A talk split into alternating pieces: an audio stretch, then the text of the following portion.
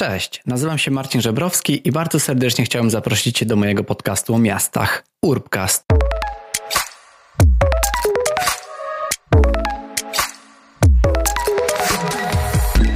Witam Was w najnowszym odcinku, który będzie poświęcony tematowi gospodarki przestrzennej.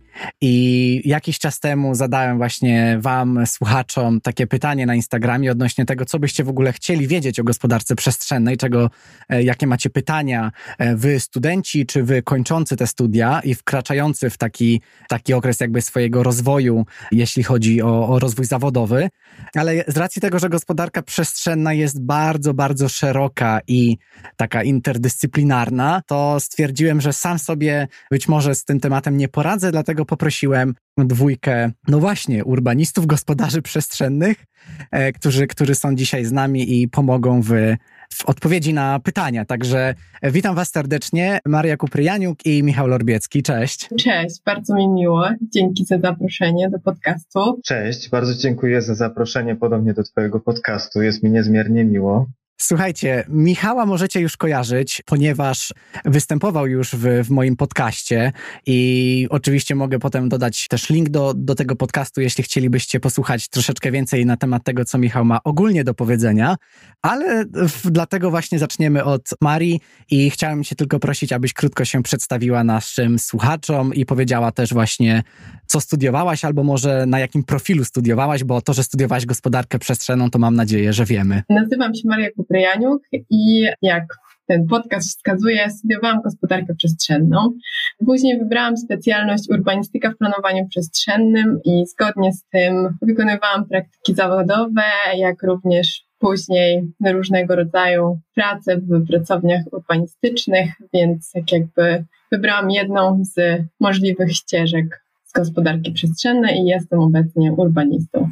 I studiowałaś na Politechnice Warszawskiej, prawda? Tak, zgadza się. Dobrze, a ty Michał, jakbyś mógł krótko właśnie też streścić to, co studiowałeś i ogólnie taki, taką swoją ścieżkę zawodową, co teraz robisz? Skończyłem gospodarkę przestrzenną na Uniwersytecie Ekonomicznym w Katowicach, więc jest to takie podejście bardziej ekonomiczne do przestrzeni.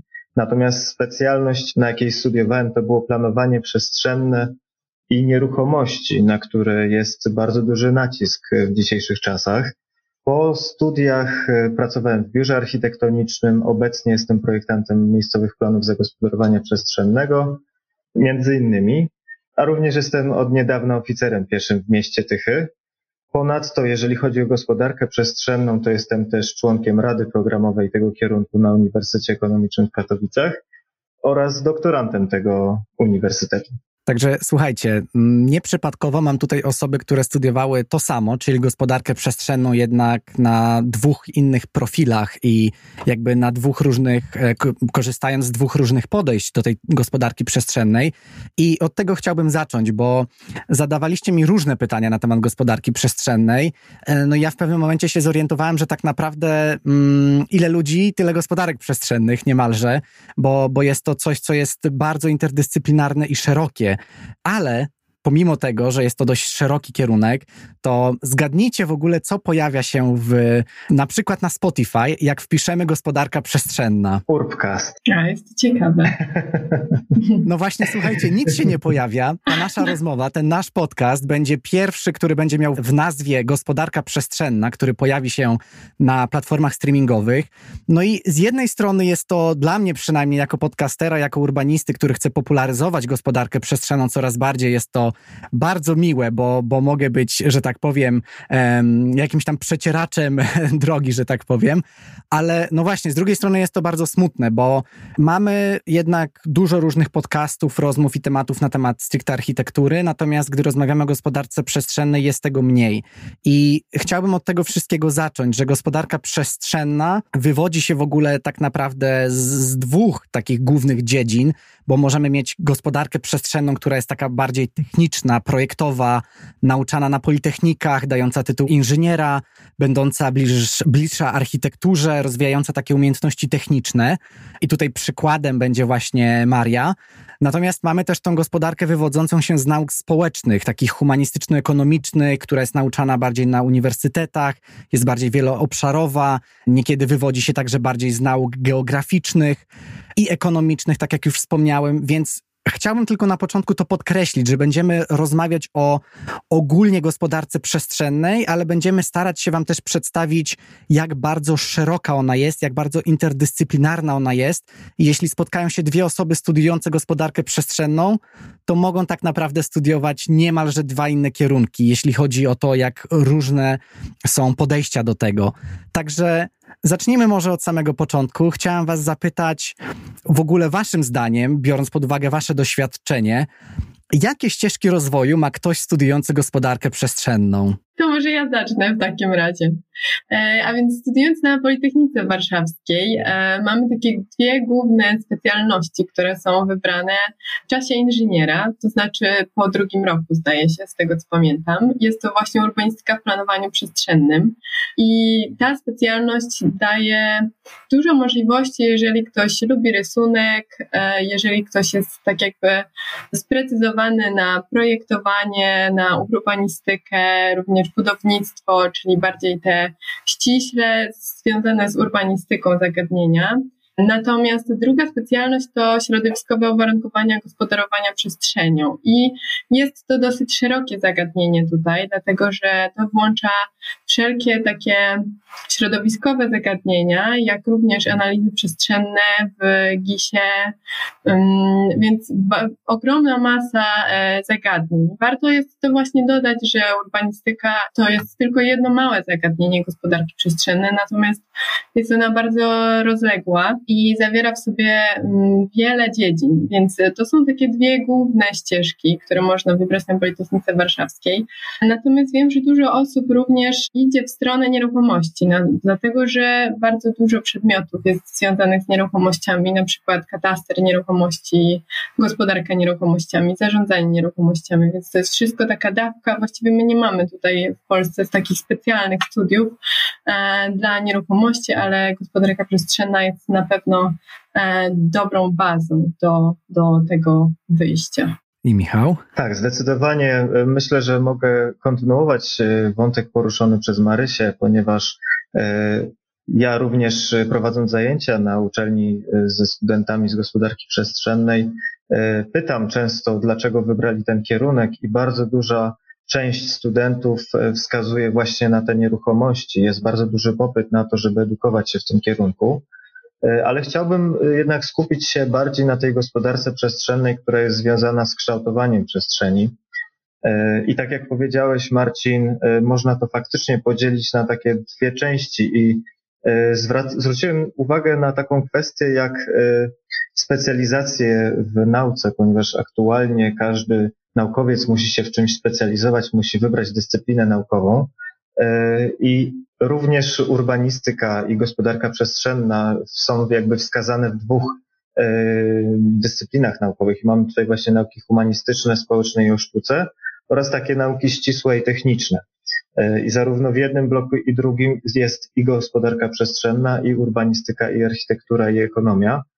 E, tylko, że ten drugi, właśnie ten ścisły, E, polega bardziej na projektowaniu, kiedy ten pierwszy e, jest związany bardziej właśnie ze społeczeństwem, z kulturą e, czy ekonomią. Ale dla mnie najważniejszą rzeczą w gospodarce, przestrzenną, w gospodarce przestrzennej jest właśnie to, że ona jest taka interdyscyplinarna. I gdyby ktoś mnie zapytał, w jaki sposób się rozwijać po tym kierunku, czy nawet w trakcie E, studiów na tym kierunku, to moja odpowiedź byłaby, że to nie jest takie proste. E, ja zawsze podkreślam e, wartość gospodarki przestrzennej, jaką jest ta interdyscyplinarność, ale jednocześnie zachęcam do tego, żeby jednak się w czymś specjalizować, obrać pewien kierunek. Sam staram się znaleźć taką specjalizację dla siebie. Będąc doktorantem ekonomii, staram się jednak być bardziej ekspertem w tej części ekonomicznej, natomiast inne kwestie pozostawić e, tym, którzy się na tym będą znali lepiej, co nie znaczy, że ja wcale się na tym nie będę znał, tak? Czyli będę miał e, wystarczająco dużą wiedzę, żeby móc pracować e, w tych aspektach. I, I często mam właśnie taką zagwozdkę odnośnie tego swojego rozwoju bo ja postrzegam miasto w taki sposób, że jednak ono nigdy nie będzie tylko przez jedną dyscyplinę e, kreowane. Natomiast jeżeli chodzi o samorozwój, to czy ja chcę bardziej pracować w takim zawodzie samowystarczalnym, czy jednak bardziej będę podkreślał istotność współpracy z innymi? Tak naprawdę żaden zawód nie jest do końca samowystarczalny, ale wydawało, wydawać by się mogło, że niektóre są w stanie funkcjonować samodzielnie, bo na przykład będziemy projektować y, jakąś branżę tak konkretną, która, no, która ma jakby swoje zapotrzebowanie, a jednocześnie jeżeli będziemy, stworzymy jakiś zespół i będziemy się uzupełniać, to właśnie tym jest ta gospodarka przestrzenna, żeby się uzupełniać w różnych dziedzinach. Jeżeli mogę jeszcze dodać, e, tak naprawdę takim najważniejszym e, dokumentem, którym się, którym się opieramy, na którym się opieramy w Polsce, jeżeli chodzi o planowanie i zagospodarowanie przestrzenne, to jest oczywiście ustawa o planowaniu i zagospodarowaniu przestrzennym. E, I już w pierwszym artykule tej ustawy jest mowa, co uwzględniane jest w zagospodarowaniu przestrzennym. I tam mamy właśnie takie kwestie jak ład przestrzenny, w tym urbanistyki i architektury. Czyli ta e, urbanistyka i architektura to są tylko części tej gospodarki przestrzennej. Dalej są wymienione wymagania środowiskowe, e, ochrony zdrowia, e, ekonomiczne, interes społeczny, uwzględnienie społeczności właśnie w tym, w tym kształtowaniu przestrzennym. Więc można zawsze się wyspecjalizować w jednej z tych dziedzin, czy to będzie sama architektura, czy to będzie kontakt właśnie ze społecznościami lokalnymi, czy e, prawo, legislacja, czy, czy zajmowanie się środowiskiem, e, trzeba mieć też odniesienie do pozostałych uwarunkowań. Więc myślę, że taki wstęp będzie, będzie może trochę chaotyczny i trochę rozległy i nie rozwieje tych wątpliwości, ale myślę, że inaczej się tego nie da ująć.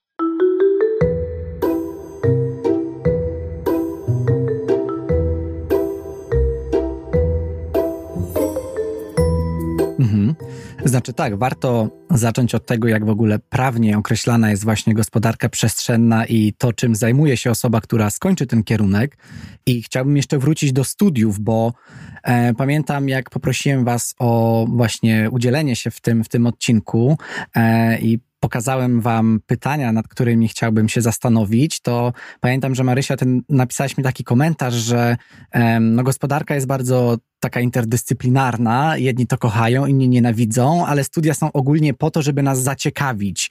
I e, myślę, że z tym się w stu procentach zgadzam, że tego na studiach, e, tak samo na gospodarce przestrzennej na Uniwersytecie Warszawskim, którą ja studiowałem, tych przedmiotów było bardzo dużo.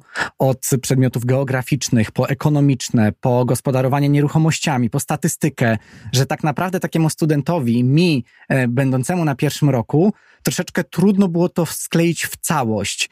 I wydaje mi się, że często stu studenci tego kierunku mogą się spotkać z taką frustracją.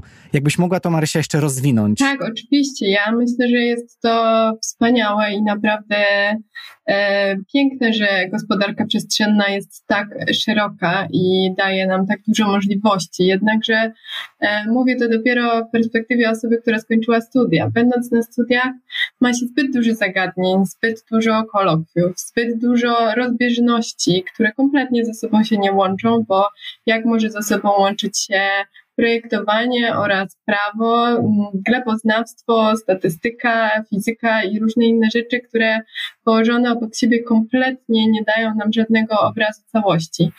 Natomiast uważam, że jako osoby pracujące z przestrzenią musimy znać się na bardzo wielu zagadnieniach i muszę powiedzieć, że później w przyszłości bardzo to się przydaje, bo tak jak Michał wspomniał, e, z przestrzenią nie można pracować w pojedynkę, nie możemy być e, osobnymi, e, że tak powiem, jednostkami, które mogą samemu zrealizować cały projekt.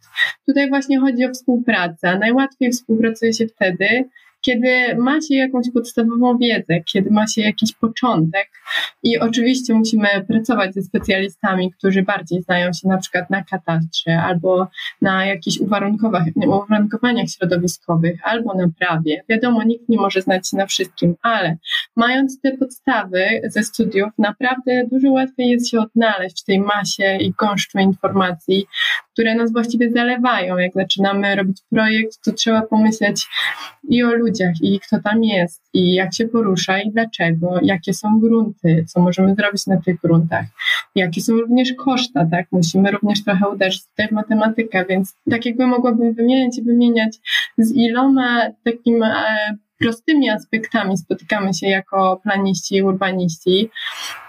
Natomiast tylko po ukończeniu właśnie wielu tych małych skrawków jesteśmy w stanie zrozumieć tą całość.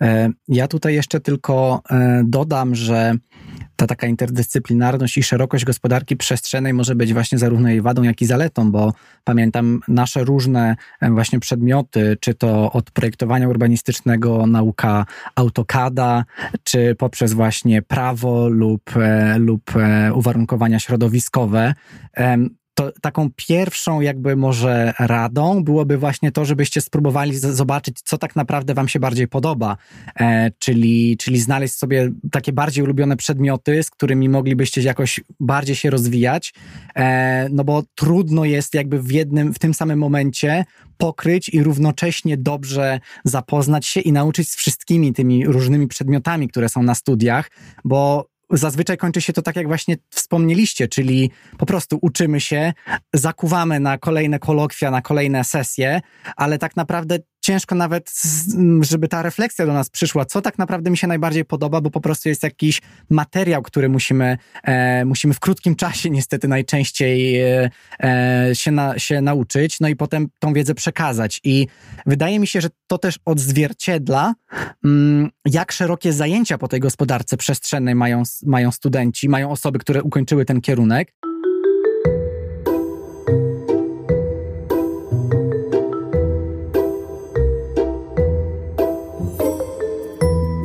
Zapytałem też moją przyjaciółkę Magdę Golan, która też była wcześniej w moim podcaście i która skończyła gospodarkę przestrzenną, zarówno licencjat, jak i magisterkę na, na właśnie na Wydziale Geografii i Studiów Regionalnych na Uniwersytecie Warszawskim.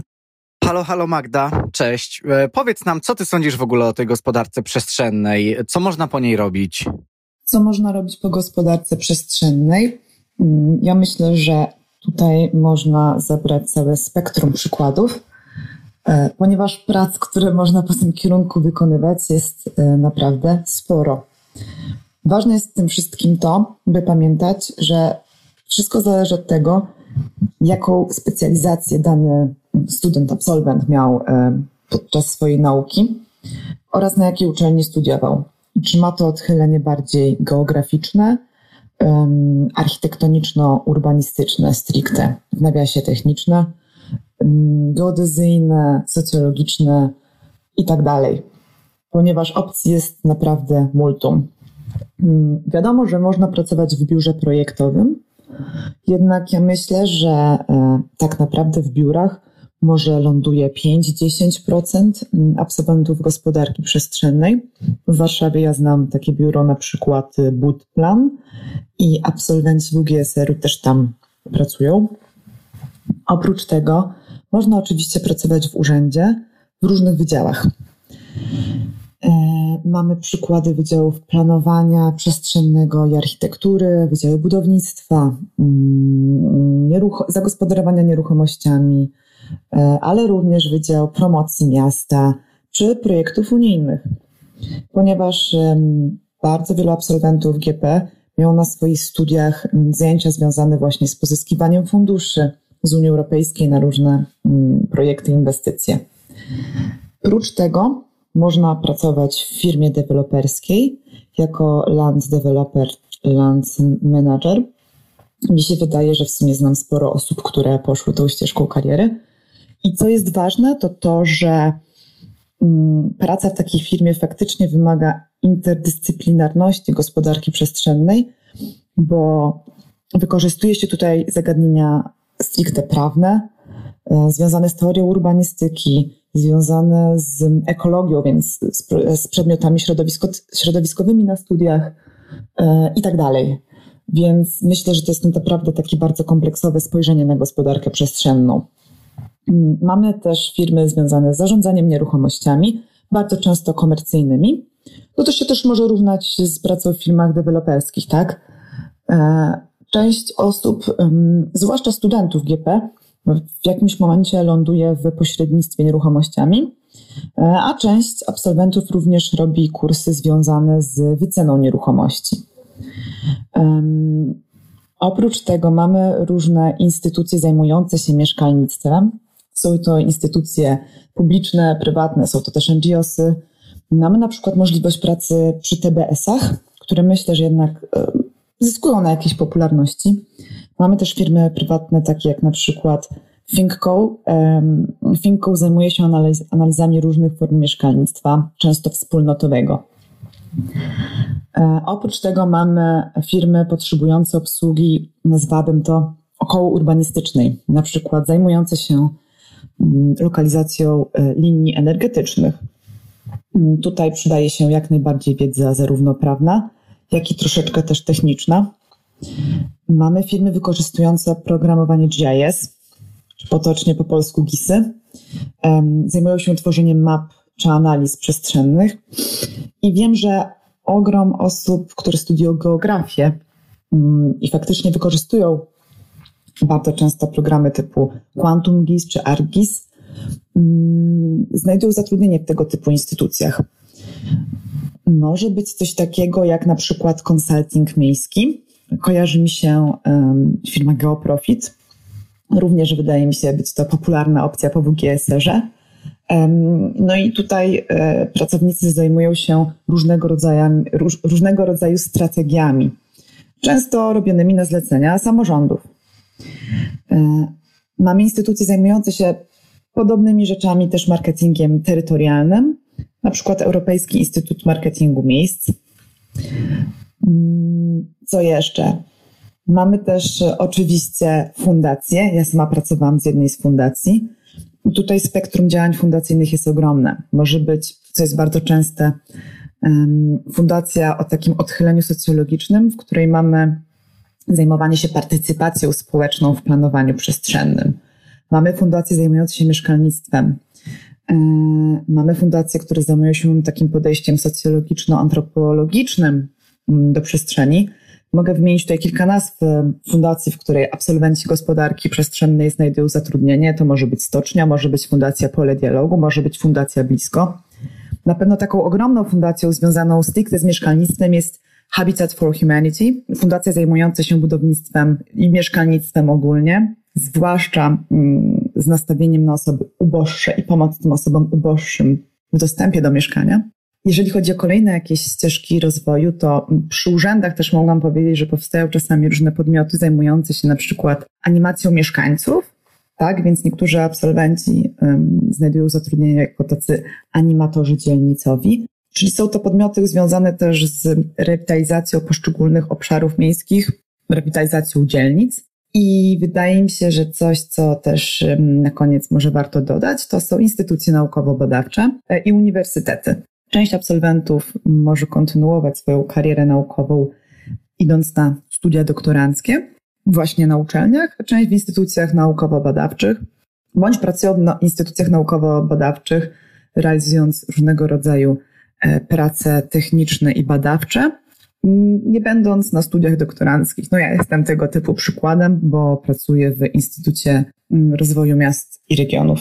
Przypuszczam, że tych opcji dotyczących zatrudnienia po gospodarce może być jeszcze więcej, ale tutaj wymieniłam te, które kojarzą mi się z jakąś pracą, którą widziałam wśród moich znajomych, studentów i absolwentów gospodarki przestrzennej, bądź absolwentów geografii o specjalizacji gospodarka przestrzenna.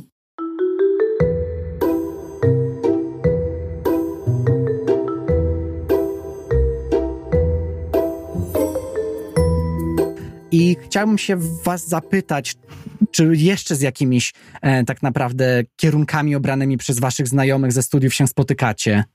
Myślę, że warto dodać właśnie te nieruchomości, bo akurat bazując na moim roczniku ze studiów, y, było dosyć dużo osób, które całkiem niespodziewanie wybrały y, ten kierunek. Na pewno dużo pracy z, związanej z oprogramowaniem y, GIS, tak jak mówiłeś. E, praca w urzędach, w wydziałach zagospodarowania przestrzennego. E, myślę, że tak jakby bardzo szeroką listę podałeś, e, więc trudno byłoby tutaj czymś uzupełnić. Może Michał jeszcze coś ma w głowie. Tak, zgadzam się, że ta lista jest bardzo szeroka i jak najbardziej jest poprawna. E, często niektóre e, z tych miejsc faktycznie wymagają specjalizacji, jak na przykład w BIS-ie e, czy w analizach bardziej takich ekonomiczno-społecznych i często ta praca wtedy będzie opierała się na tworzeniu pewnych polityk, czy przestrzennych, czy strategicznych. Być może też w legislacji bardzo wielu ekonomistów, czy, czy też z innych E, uniwersytetów, e, absolwentów gospodarki przestrzennych zajmuje się legislacją, czy też e, pracuje w fundacjach, czy też zajmuje się zupełnie innymi rzeczami, a współpracuje z różnymi stowarzyszeniami. Myślę, że jest naprawdę bardzo dużo pracy dla absolwentów gospodarki przestrzennej, tylko jest takie poczucie, że nie widzi się ich tak jak dla takich konkretnych zawodów. One nie są jakby takie, że aha, ta praca jest dla gospodarza przestrzennego, tak?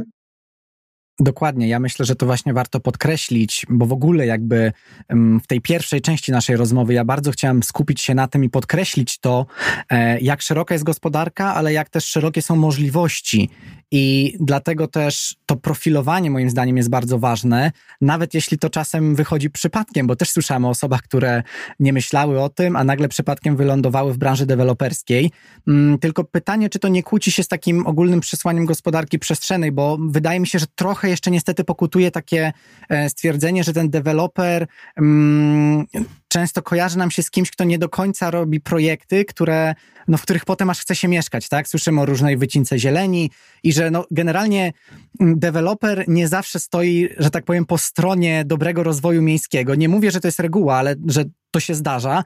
I pytanie, czy ktoś taki, kto studiuje gospodarkę przestrzenną, może często mieć takie podejście właśnie społeczne, że będzie zmieniał świat na lepsze, a potem wybiera taką pracę, która mm, no, skłania go do tego, że ląduje w takiej pracy bardzo mm, powtarzalnej, e, takiej, w której właśnie wydaje różne pozwolenia, w takiej, różne, w takiej gdzie na przykład też robi rzeczy, które no, nie do końca mają e, wiele wspólnego ze zrównoważonym rozwojem.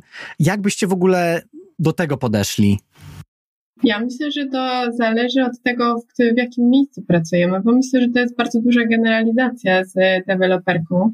Ja osobiście nie miałam e, możliwości pracy w Polsce z deweloperem, natomiast mogę tutaj przytoczyć moje doświadczenie z Anglii, gdzie muszę powiedzieć, że ta kwestie pracy dla deweloperów lub z deweloperami e, są na całkiem innym poziomie niż u nas. Tam na przykład tworząc jakikolwiek jakikolwiek e, projekt zagospodarowania przestrzennego, należy spełnić warunki, które również zaspokoją potrzeby socjalne.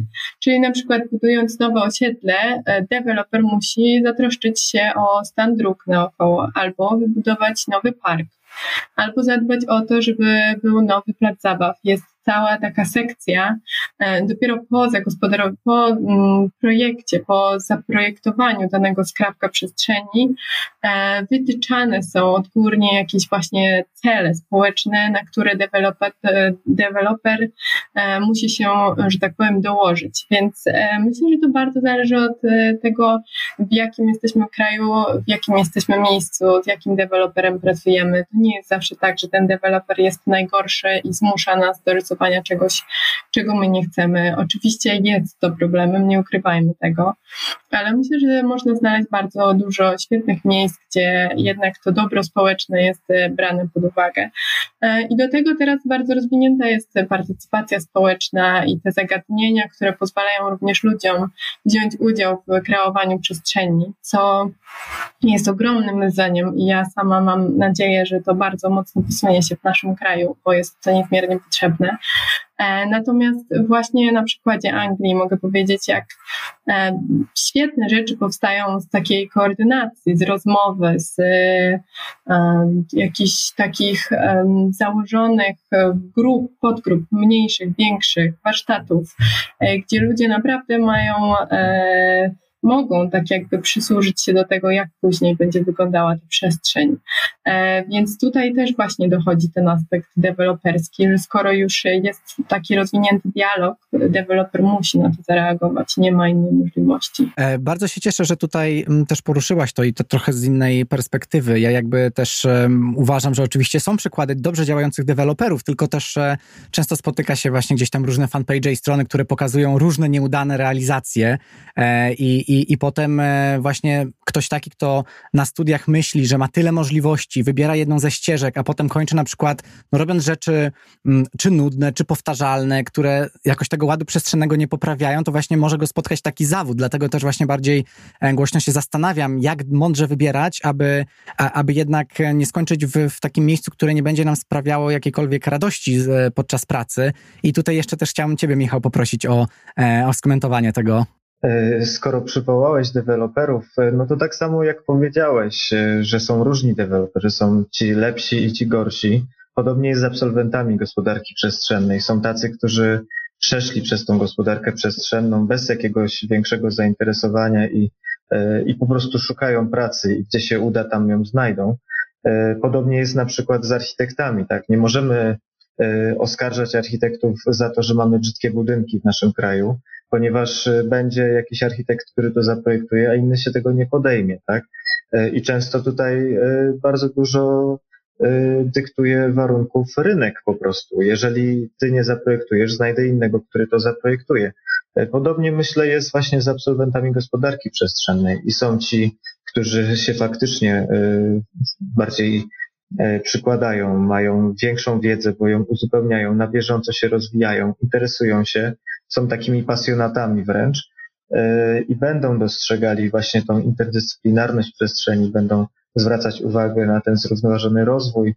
E, no bo dla niektórych zrównoważonym rozwojem będzie posadzenie drzew na elewacji budynku, e, budując apartamentowiec dla najbogatszych, a inny zauważy, że ten apartamentowiec sam w sobie jest niezrównoważony, ponieważ wyklucza inne, inne społeczności z udziału w takim w, w takiej przestrzeni, tak? Więc to jest naprawdę wiele aspektów i nigdy nie można się zatrzymać tylko na jednym.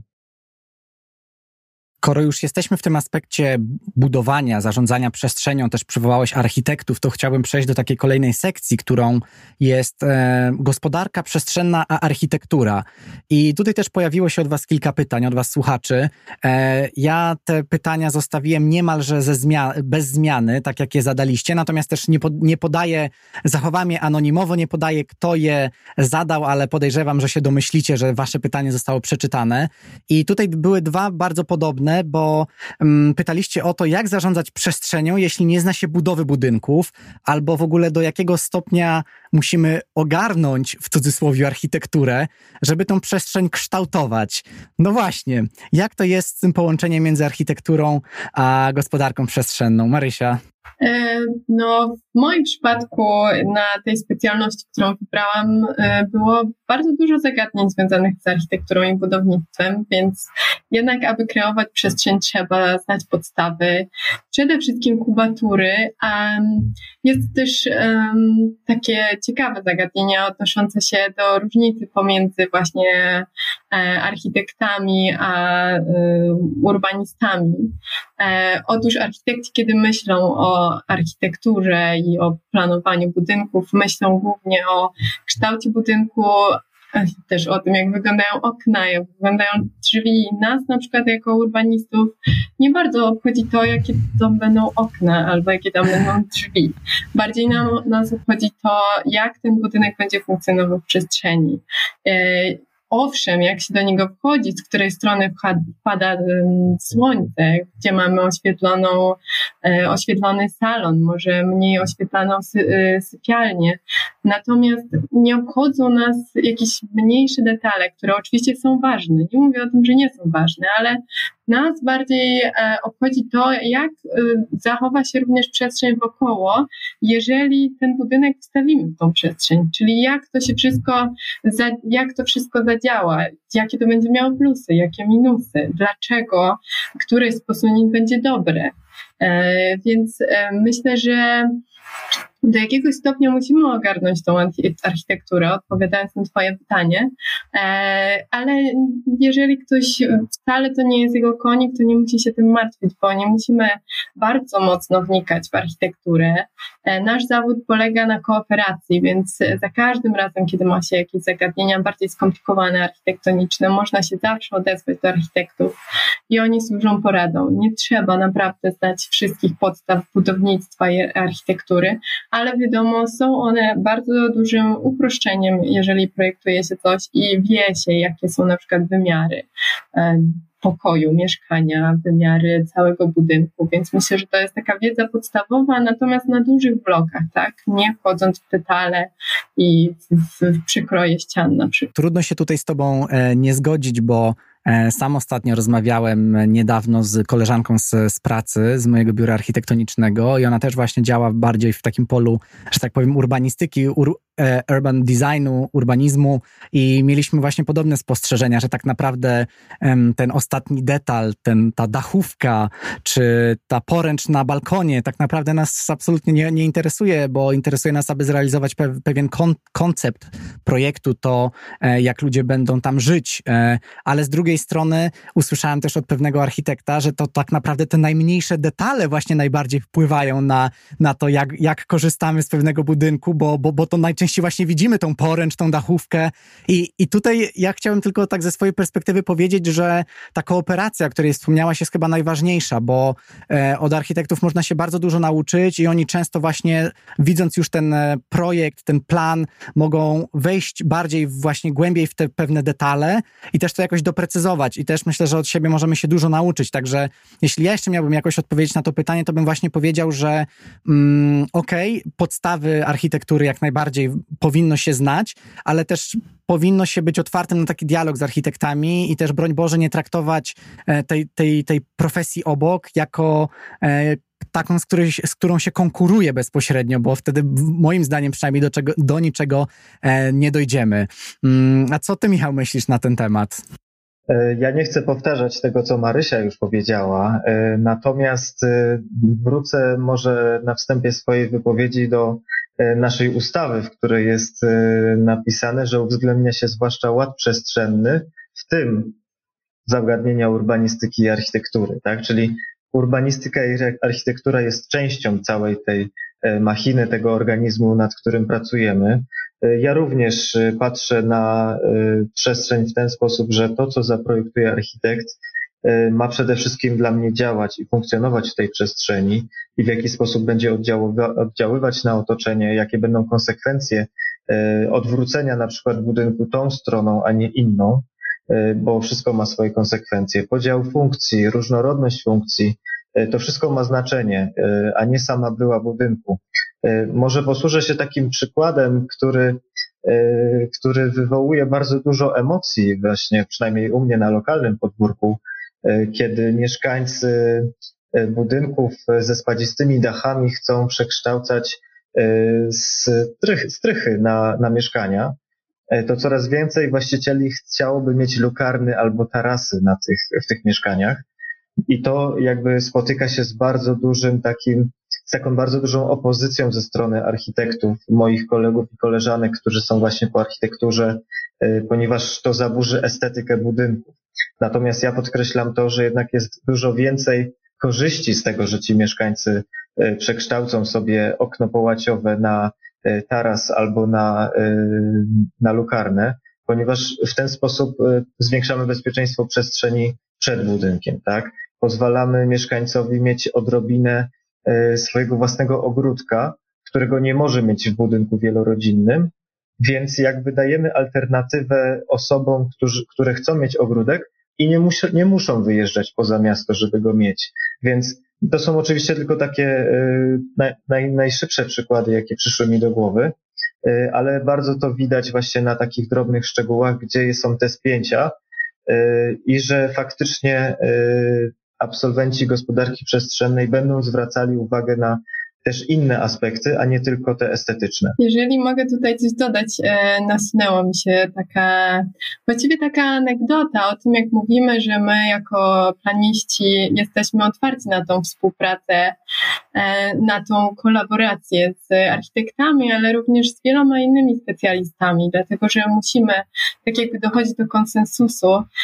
Przypomniał mi się projekt, który realizowałam w biurze architektonicznym w Hiszpanii. Był to sąd we Francji i projektowaliśmy wnętrze sądu. Był to dosyć ciekawy i skomplikowany projekt, dlatego że osobno musieli chodzić więźniowie, osobno musieli chodzić sędziowie, osobno musieli wchodzić um, tak jakby odwiedzający, tak naprawdę bardzo skomplikowane wnętrze budynku.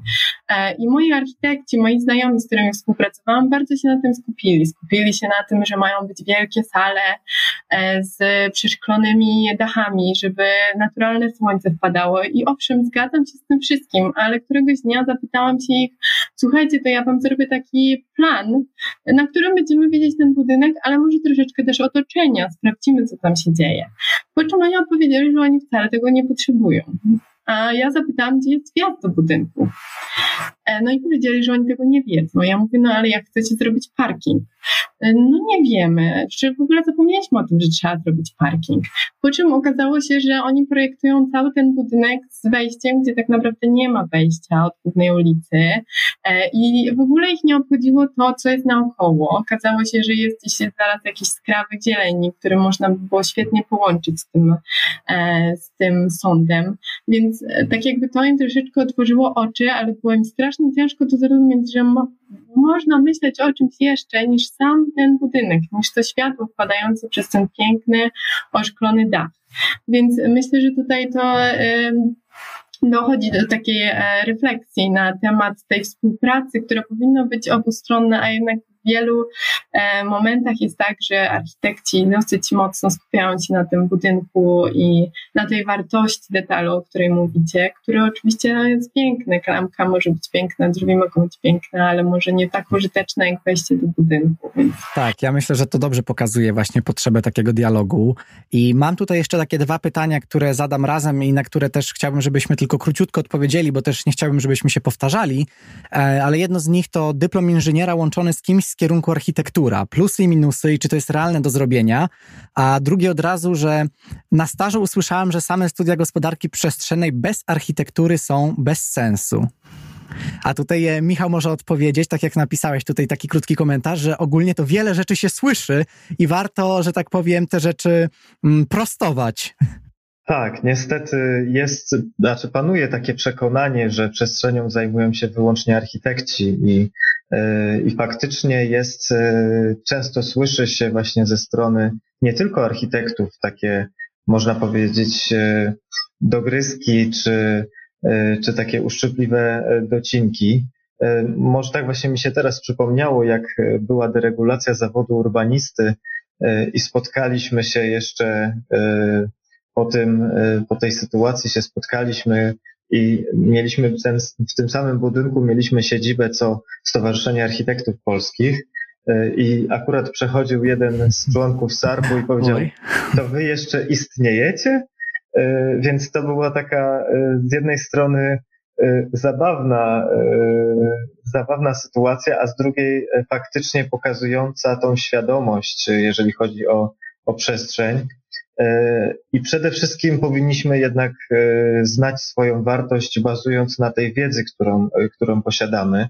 Ja często swoim studentom mówię, że no niestety nie będziecie chwalić się wspaniałymi wizualizacjami, choć możecie się tego nauczyć. Ja sam często przygotowuję wizualizacje u siebie w pracy i pomimo, że mamy architektów, jestem jedyną osobą, która, która takie wizualizacje przygotowuje. E, ale nie na tym polega jednak e, zawód, e, że tak powiem, urbanisty, gospodarza przestrzennego, tylko właśnie na tym, żeby bazować na tej wiedzy, na analitycznym takim podejściu szukania, rozwiązywania problemów.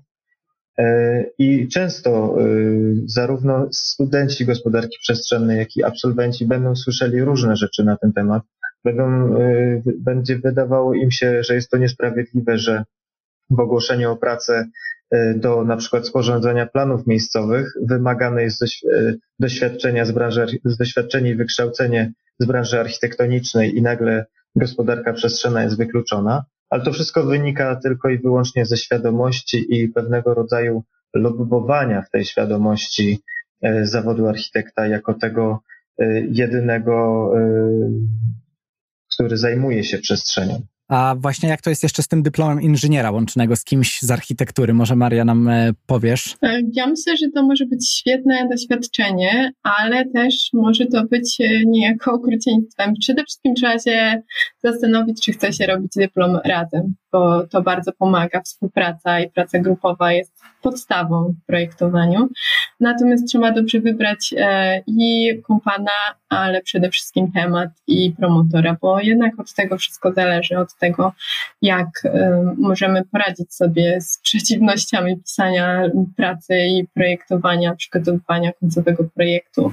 Więc bardzo ciężko jest e, na to odpowiedzieć. Myślę, że to byłaby świetna przygoda, żeby połączyć właśnie te dwie siły, już przygotować się troszeczkę do zawodu, bo jednak później to ciągle będzie jakaś współpraca, kolaboracja, czy przyjemna, czy nieprzyjemna, ale jednak dobrze się na to przygotowywać już w czasie studiów. Myślę, że na Politechnice Warszawskiej byłoby to możliwe, dlatego że Wydział Architektury jest bardzo mocno połączony z Wydziałem Geodezji i Kartografii, na którym jest gospodarka przestrzenna i jest bardzo dużo również łączonych przedmiotów, e, więc myślę, że byłoby to możliwe do zrealizowania. I kończąc już tą taką sekcję, w której poruszyliśmy właśnie też ten, tą skomplikowaną relację pomiędzy architekturą i gospodarką przestrzenną, odpowiedzmy sobie na pytanie, czemu ten kierunek jest traktowany po macoszemu? No bo to ani architektura, ani budownictwo. No właśnie, trochę już na ten temat powiedzieliśmy, ale może w takim razie tak krótko podsumowując. No ja myślę, że ten problem leży nieco głębiej, nie tylko jeżeli chodzi o studia w naszym kraju przywiązanie do kształtowania przestrzeni nie jest rzeczą, którą się propaguje. Od małego nie uczy nas się tego, że dobro wspólne to nasze dobro i to, jak wygląda nasza ulica, wpłynie na naszą jakość życia. My wszyscy zdajemy sobie z tego sprawę, a jednakże niewiele jest o tym takiej rozmowy w przestrzeni. Dlatego też myślę, że to później przychodzi ta edukacja wczesna, którą mamy jako dzieci, jako e, osoby już później starsze, również wpływa na to, jak nasz kierunek jest traktowany, tak? Bo nikt nie będzie traktował poważnie czegoś, czego na co dzień nie traktuje się poważnie. Jeżeli nie traktowalibyśmy poważnie prawników i lekarzy, no to na pewno nie odnosilibyśmy się z nim, do, do nich z takim szacunkiem. Więc myślę, że tutaj niewiele ten kierunek sam w sobie e, ma do życzenia, natomiast samo podejście do tego, jak kreowana jest przestrzeń wokół nas. Tak, zgadzam się z Marysią w stu procentach. Myślę, że tutaj bardziej kwestia świadomości samej przestrzeni i tego, e, jak duże znaczenie ma jej kształtowanie i w jaki sposób, e, no, której po prostu brakuje w samej naszej edukacji od najmłodszych lat e, poprzez późniejsze funkcjonowanie w tej przestrzeni, jakby nie zwracamy uwagi na to, jak ona tak naprawdę wygląda. Coraz częściej e, stajemy się tacy obojętni e, co do przestrzeni, e, a zachwycamy się, znaczy do naszej lokalnej przestrzeni, a zachwycamy się czymś, co spotykamy za granicą albo w miastach, które faktycznie się na niej skupiają. I myślę właśnie, że bardzo dużo, duży problem jest w tej świadomości, co się oczywiście zmienia. Jeżeli chodzi o sam kierunek gospodarki przestrzennej, myślę, że bardzo dużo wspólnego mają te nowe kierunki, które są związane z zarządzaniem miastami, z projektowaniem miast, e, czy taki kierunek gospodarka miejska, e, studia miejskie. Tego jest coraz więcej. Widać, że ten nacisk na to, żeby nie tylko projektować przestrzeń, ale również e, zarządzać nią, czy właśnie współpracować na rzecz przestrzeni, jest bardzo duży nacisk i coraz większa ta świadomość. Jest ten, to, ten, ten temat jest bardzo popularyzowany ostatnio.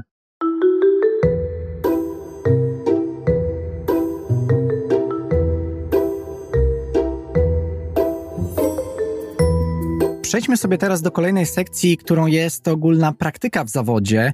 I mam nadzieję, że teraz już będzie się robić coraz bardziej optymistycznie.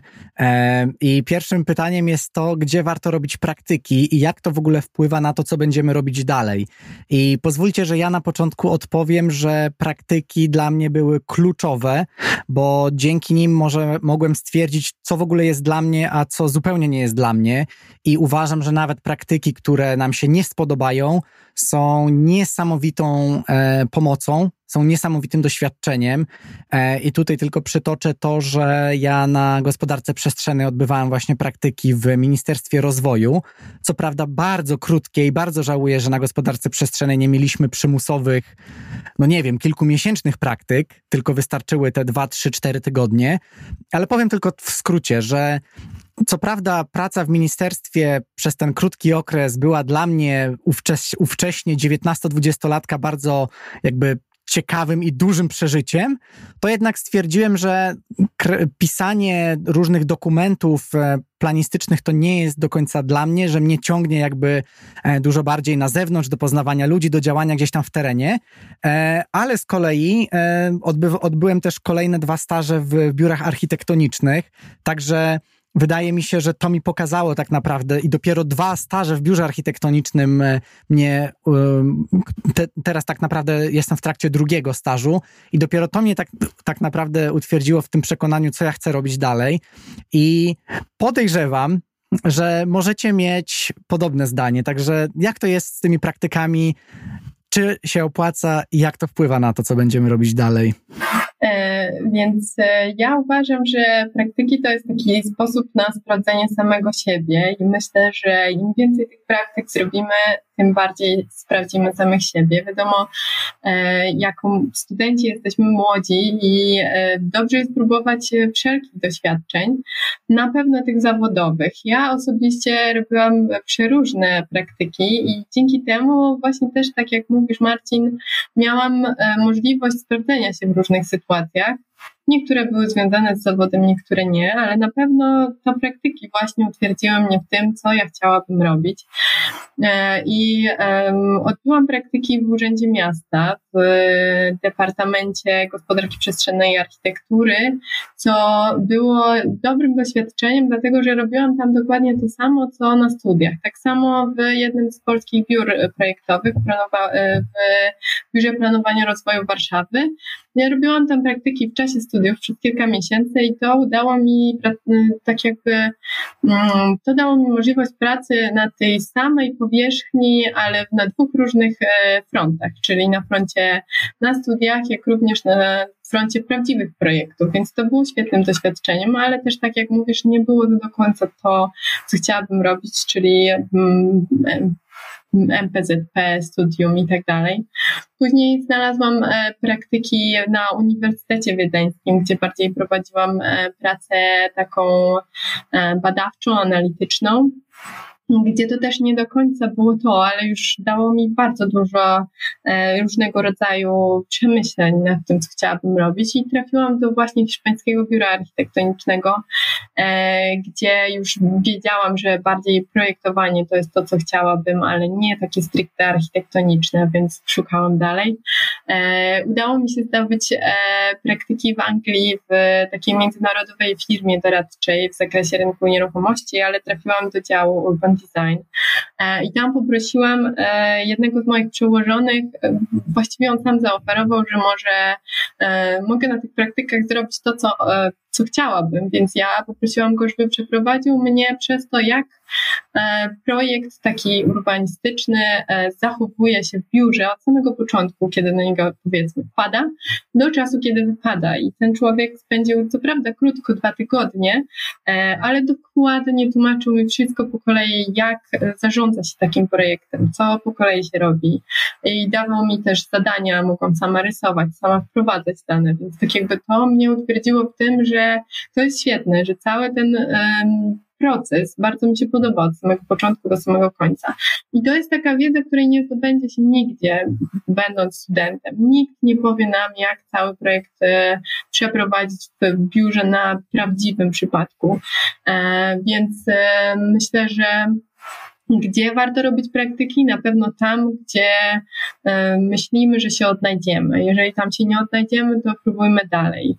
E, ja wiem, że może praca bezpłatna czy praca na bardzo niskich zarobkach nie jest przyjemna, ale jest wiele możliwości dofinansowań i pomocy dla studentów, gdzie naprawdę można mm, i troszeczkę pojeździć po świecie i spróbować siebie w różnego rodzaju e, doświadczeniach. Więc myślę, że to jest podstawą i zachęcam każdego, żeby próbował jak najwięcej, szczególnie w czasie studiów. E, zanim oddam Tobie, Michał, głos, jeszcze chciałem tylko podać przykład mojej dziewczyny, bo my razem studiowaliśmy gospodarkę przestrzenną, razem potem studiowaliśmy urban design i razem teraz pracujemy w różnych kopenhaskich, czy, czy to ja mam Stasza, ona pracuje w, e, no właśnie, pracuje w biurze architektury krajobrazu i chciałem tylko przytoczyć jej przykład dlatego, że ona odbywała różne praktyki, odbywała praktyki właśnie w biurze architektury i planowania, w fundacji, w czasopiśmie urbanistycznym poświęconym miastom, a potem także właśnie już w takim powiedzmy małym bardzo biurze społeczno-architektonicznym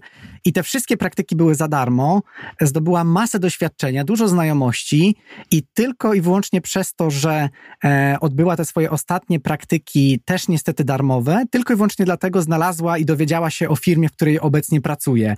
Także jakby naprawdę do, dopowiem tylko do tego, co Marysia powiedziałaś, że praktyki to jest dla mnie niesamowita inwestycja i oczywiście ciężko jest pracować długie, długie lata za darmo, ale na tyle, na ile możecie, e, absolutnie szedłbym w praktyki, e, żeby przekonać się po prostu, co jest dla Was, żeby doświadczyć tego i no też porobić sobie niesamowite znajomości. A Ty, Michał, jak na to patrzysz? E, przede wszystkim chciałbym się odnieść do tego, co e, Maria poruszyła na samym końcu, właśnie odnośnie finansowania. Ja przyznam, że przez pierwsze lata moich studiów nie wiedziałem, jakie mam możliwości, jeżeli chodzi o stypendia, jakieś granty, czy badawcze, czy, czy inne, e, a od zawsze musiałem e, pracować i się utrzymywać, mieszkając z bratem od wczesnych nastoletnich lat. E, I też mogę przy, przytoczyć taki przykład jednego z moich studentów, który, jak się dowiedziałem, pracował na kopalni studiując, a jednocześnie bardzo się przykładał i jego jakby zainteresowanie tematem było ogromne. Ale podejrzewam, że jego sytuacja mogła nie, niekoniecznie jakby być y, bardzo pozytywna, jeżeli chodzi o takie praktyki, że okay, możemy się podjąć darmowego, darmowej pracy przez miesiąc, dwa, wyjechać gdzieś za granicę, utrzymać wynajęcie mieszkania czy pokoju, bo są naprawdę różne sytuacje. Więc myślę, że też e, nie chciałbym, żeby takie osoby się zniechęcały e, e, takimi fajnymi przykładami, o jakich powiedzieliście, ponieważ możliwości zdobywania tego doświadczenia jest naprawdę dużo i myślę, że zacząłbym od tego, żeby zainteresować się chociażby kołami naukowymi na, na uniwersytecie, na którym się studiuje, ponieważ można poznać naprawdę świetne osoby, które, z którymi będziemy dzielić swoje pasje będziemy mogli e, wykonywać różne e, projekty, które dadzą już jakieś doświadczenie. Będziemy wyjeżdżać na warsztaty, na konferencje, gdzie będziemy poznawać inne osoby. Będziemy właśnie poznawać te możliwości, o których często się tak naprawdę nie ma pojęcia, e, bo jednak uczelnie niespecjalnie informują. Trzeba się tego od kogoś dowiedzieć. I właśnie takie grona znajomych kontaktów od, od tego są. E, jeżeli ja miałbym e, podać przykład swoich praktyk, e, które tak najbardziej wspominam, i wiązało się to jednak z odłożeniem dość dużych pieniędzy po to, żeby móc pracować za darmo przez miesiąc i żeby wynająć mm, pokój we Wrocławiu. Wybrałem Wrocław po to, żeby mieć inne spojrzenie, zupełnie inna struktura urbanistyczna, inna, inne myślenie o mieście, bo jednak Wrocław taka struktura monocentryczna. Ja mieszkam e, na Śląsku w aglomeracji e, górnośląskiej, czyli teraz metropolii GZM, gdzie jednak ta struktura jest e, policentryczna i zupełnie inaczej myśli się o przestrzeni, jest bardzo duży nacisk o myślenie o rewitalizacji, o przemyśle, tak? Więc jakby takie świeże spojrzenie. I ja odbyłem wtedy praktyki między moimi studiami licencjackimi i magisterskimi. E, w Instytucie Rozwoju Terytorialnego we Wrocławiu. Ten instytut początkowo zajmował się właśnie planowaniem przestrzennym w województwie jako jednostka organizacyjna Urzędu Marszałkowskiego Województwa Dolnośląskiego, ale zaczął też się zajmować politykami przestrzennymi, strategicznymi i rewitalizacyjnymi. Więc bardzo szeroki przekrój być może dużej skali dokumentów i analiz, ale pozwolił mi jakby wkroczyć do tego świata zawodowego y, już na studiach, ponieważ y, sprawdziłem się na tej praktyce i już zdalnie zostałem, byłem zatrudniany po prostu przez ten instytut, żeby przeprowadzać różne analizy, a to jednocześnie umożliwiło mi łączenie praktyki z, z, taką, z jakimś rozwojem zawodowym. Więc to na pewno bardzo pozytywnie odbiło się na mojej przyszłości, jakby ukierunkowało mnie, dało mi też bardzo dużo do myślenia, czy faktycznie to jest coś, co chciałbym robić. E, więc e, tak jak Wy zachęcam do sięgania po wszystkie możliwości związane ze zdobywaniem doświadczenia, żeby też nie czekać na ten moment, kiedy się już skończy studia i wtedy e, pytanie, co dalej mam robić ze sobą, tak? I wtedy na szybko szukać pracy, bo jednak, tak jak wcześniej wspomnieliśmy, e, wspominaliśmy, studia być może nas niczego nie nauczą, tak? One mają nas zachęcić do tego, żeby zainteresować się pewnymi aspektami, nakreślą nam pewne zagadnienia. No nie oszukujmy się, e, słuchanie wykładów o prawie z ochrony środowiska, z gospodarki nieruchomościami, czy innych ustaw, no nie jest najciekawszym zajęciem na studiach, a jednocześnie dzisiaj się bardzo dużo do tego wraca i i znając się na tych materiach, y, możemy faktycznie w wielu kwestiach się wypowiedzieć i mieć y, duży wkład y, na to, jak będzie wyglądała przestrzeń w przyszłości. Podkreślę jeszcze tylko to, co Michał powiedział odnośnie szukania tych możliwości na uniwersytecie, bo rzeczywiście e, wiele z Was, pewnie, którzy też słuchacie tego podcastu, obecnie studiujecie gospodarkę przestrzenną i, i rzeczywiście te praktyki mogą być kolejnym krokiem, ale przede wszystkim warto się zainteresować różnymi kołami, różnymi możliwościami pomagania na przykład na swoim profesorom, nauczycielom, bo, bo często zdarza się tak, że są jakieś możliwości właśnie robienia małych zadań i, i dzięki też tym zadaniom zaczynamy poznawać e, to, z czym wiąże się praca w, w gospodarce przestrzennej I, i też dobrze, że powiedziałeś, że nie każdy może mieć takie um, możliwości też finansowe, żeby, żeby e, uczestniczyć w takich bezpłatnych praktykach. Natomiast e, myślę, że ważne, żebyście po prostu próbowali łapać te szanse, czyli widząc jakieś możliwości zgłoszenia się do czegoś. Jeśli naprawdę Wam zależy na tym, żeby się sprawdzić w tym, co robicie, to bądźcie tymi, starajcie się być tymi, którzy pierwszy podnoszą, podnoszą e, rękę i zgłaszają się na tego typu zadania, rzeczy i różne wyzwania. Zakończę jeszcze tylko tym, że bardzo chciałbym, żeby w Polsce też tak kiedyś było. Nie wiem, może już, już na niektórych kierunkach tak jest, że praktyki są długie praktyki, na przykład cały semestr są jakby inherentną częścią całych studiów, bo tak jest na przykład w Danii, gdzie często staże odbywa się jeszcze na studiach, ale na cały semestr, a nawet na dłużej, idzie się do jednej z firm architektonicznych, no tam, tam, gdzie, tam gdzie ciebie przyjmą i dopiero po tym pół roku czy roku wraca się na studia, dokończyć pracę dyplomową i dopiero wtedy, że tak powiem, można zadecydować, znaczy dużo łatwiej jest zadecydować, tak, co robić dalej, czy iść na magisterkę, czy może zrobić rok przerwy, czy może od razu zostać w tym biurze projektowym, w którym odbyliśmy te praktyki. Więc ja bym naprawdę chciał, żeby takie rzeczy były możliwe mm, też e, i na gospodarce przestrzennej u nas, bo myślę, że byłoby to kluczowe. Ale dobrze, mm, przejdźmy jeszcze do takiego tematu. Połączę teraz dwa pytania, czyli gospodarka przestrzenna. Czy to ma jakąkolwiek przyszłość w Polsce? No i, i przez to też rozumiem, jak zajmować się zawodowo miastami i coś na tym zarabiać. E, czy gospodarka przestrzenna w Polsce ma przyszłość? To jest bardzo ciężkie pytanie. Ja aktualnie pracuję jako e, urbanista w Polsce. E, jestem zadowolona z tego, co robię i jakie wykonuję e, obowiązki. Aczkolwiek muszę powiedzieć, że nie jest łatwo znaleźć pracę jako urbanista, dlatego że jak już wcześniej wspomnieliśmy, e, jednak te stanowiska są obrane w większości przez architektów i tak jakby uznanie wiedzy urbanisty jest dużo mniejsze. Więc to jest niestety taka e, smutna wieść. Jest też bardzo niewiele biur stricte urbanistycznych. Znaleźć można pracę, e, jest przyszłość, ale jest to niestety e, dosyć ciężkie. A jak zajmować się zawodowo miastami i coś zarabiać, e, ja polecam jechać za granicę. Wiem, że to jest bardzo mało patriotyczne podejście, aczkolwiek sama wiele poszukiwałam. Ale przynajmniej na chwilę. Tak, na chwilę bądź na dłuższą chwilę, w zależności od upodobań. E, ja uważam, że każdy może spróbować. E, ja sama nie, nie miałam jakichś wielkich możliwości finansowych, wyjeżdżając do tych wszystkich miejsc, o których mówiłam, e, a myślę, że jest tak bardzo dużo świetnych miejsc za granicą, biur i miejsc, gdzie naprawdę można wiele podpatrzeć i wiele się nauczyć i robić naprawdę super projekty dalej zajmując się zawodowo miastami, więc e, myślę, że to byłaby taka e, taki mały komentarz z mojej strony jako osoby, która spróbowała swoich sił w wielu krajach e, europejskich. Ty, Michał, w ogóle zawodowo zajmujesz się miastami na wiele różnych sposobów. Od, od czego byś zaczął, odpowiadając na to pytanie? Przede wszystkim, jeżeli chodzi o zajmowanie się jeżeli chodzi o zajmowanie się miastami w Polsce, tak jak Marysia przywołała, to nie nastawiałbym się na wysokie zarobki.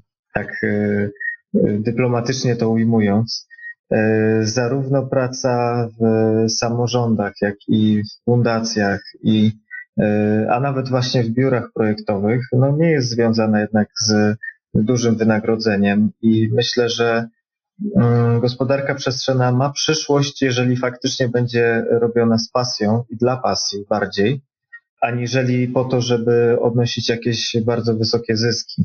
Ja przyznam, że pracuję w lokalnym samorządzie, dlatego że jest, można powiedzieć, że jestem trochę takim lokalnym patriotą, e, który, który chciałby mieć wpływ e, na to, jak będzie wyglądało miasto, w którym mieszkam.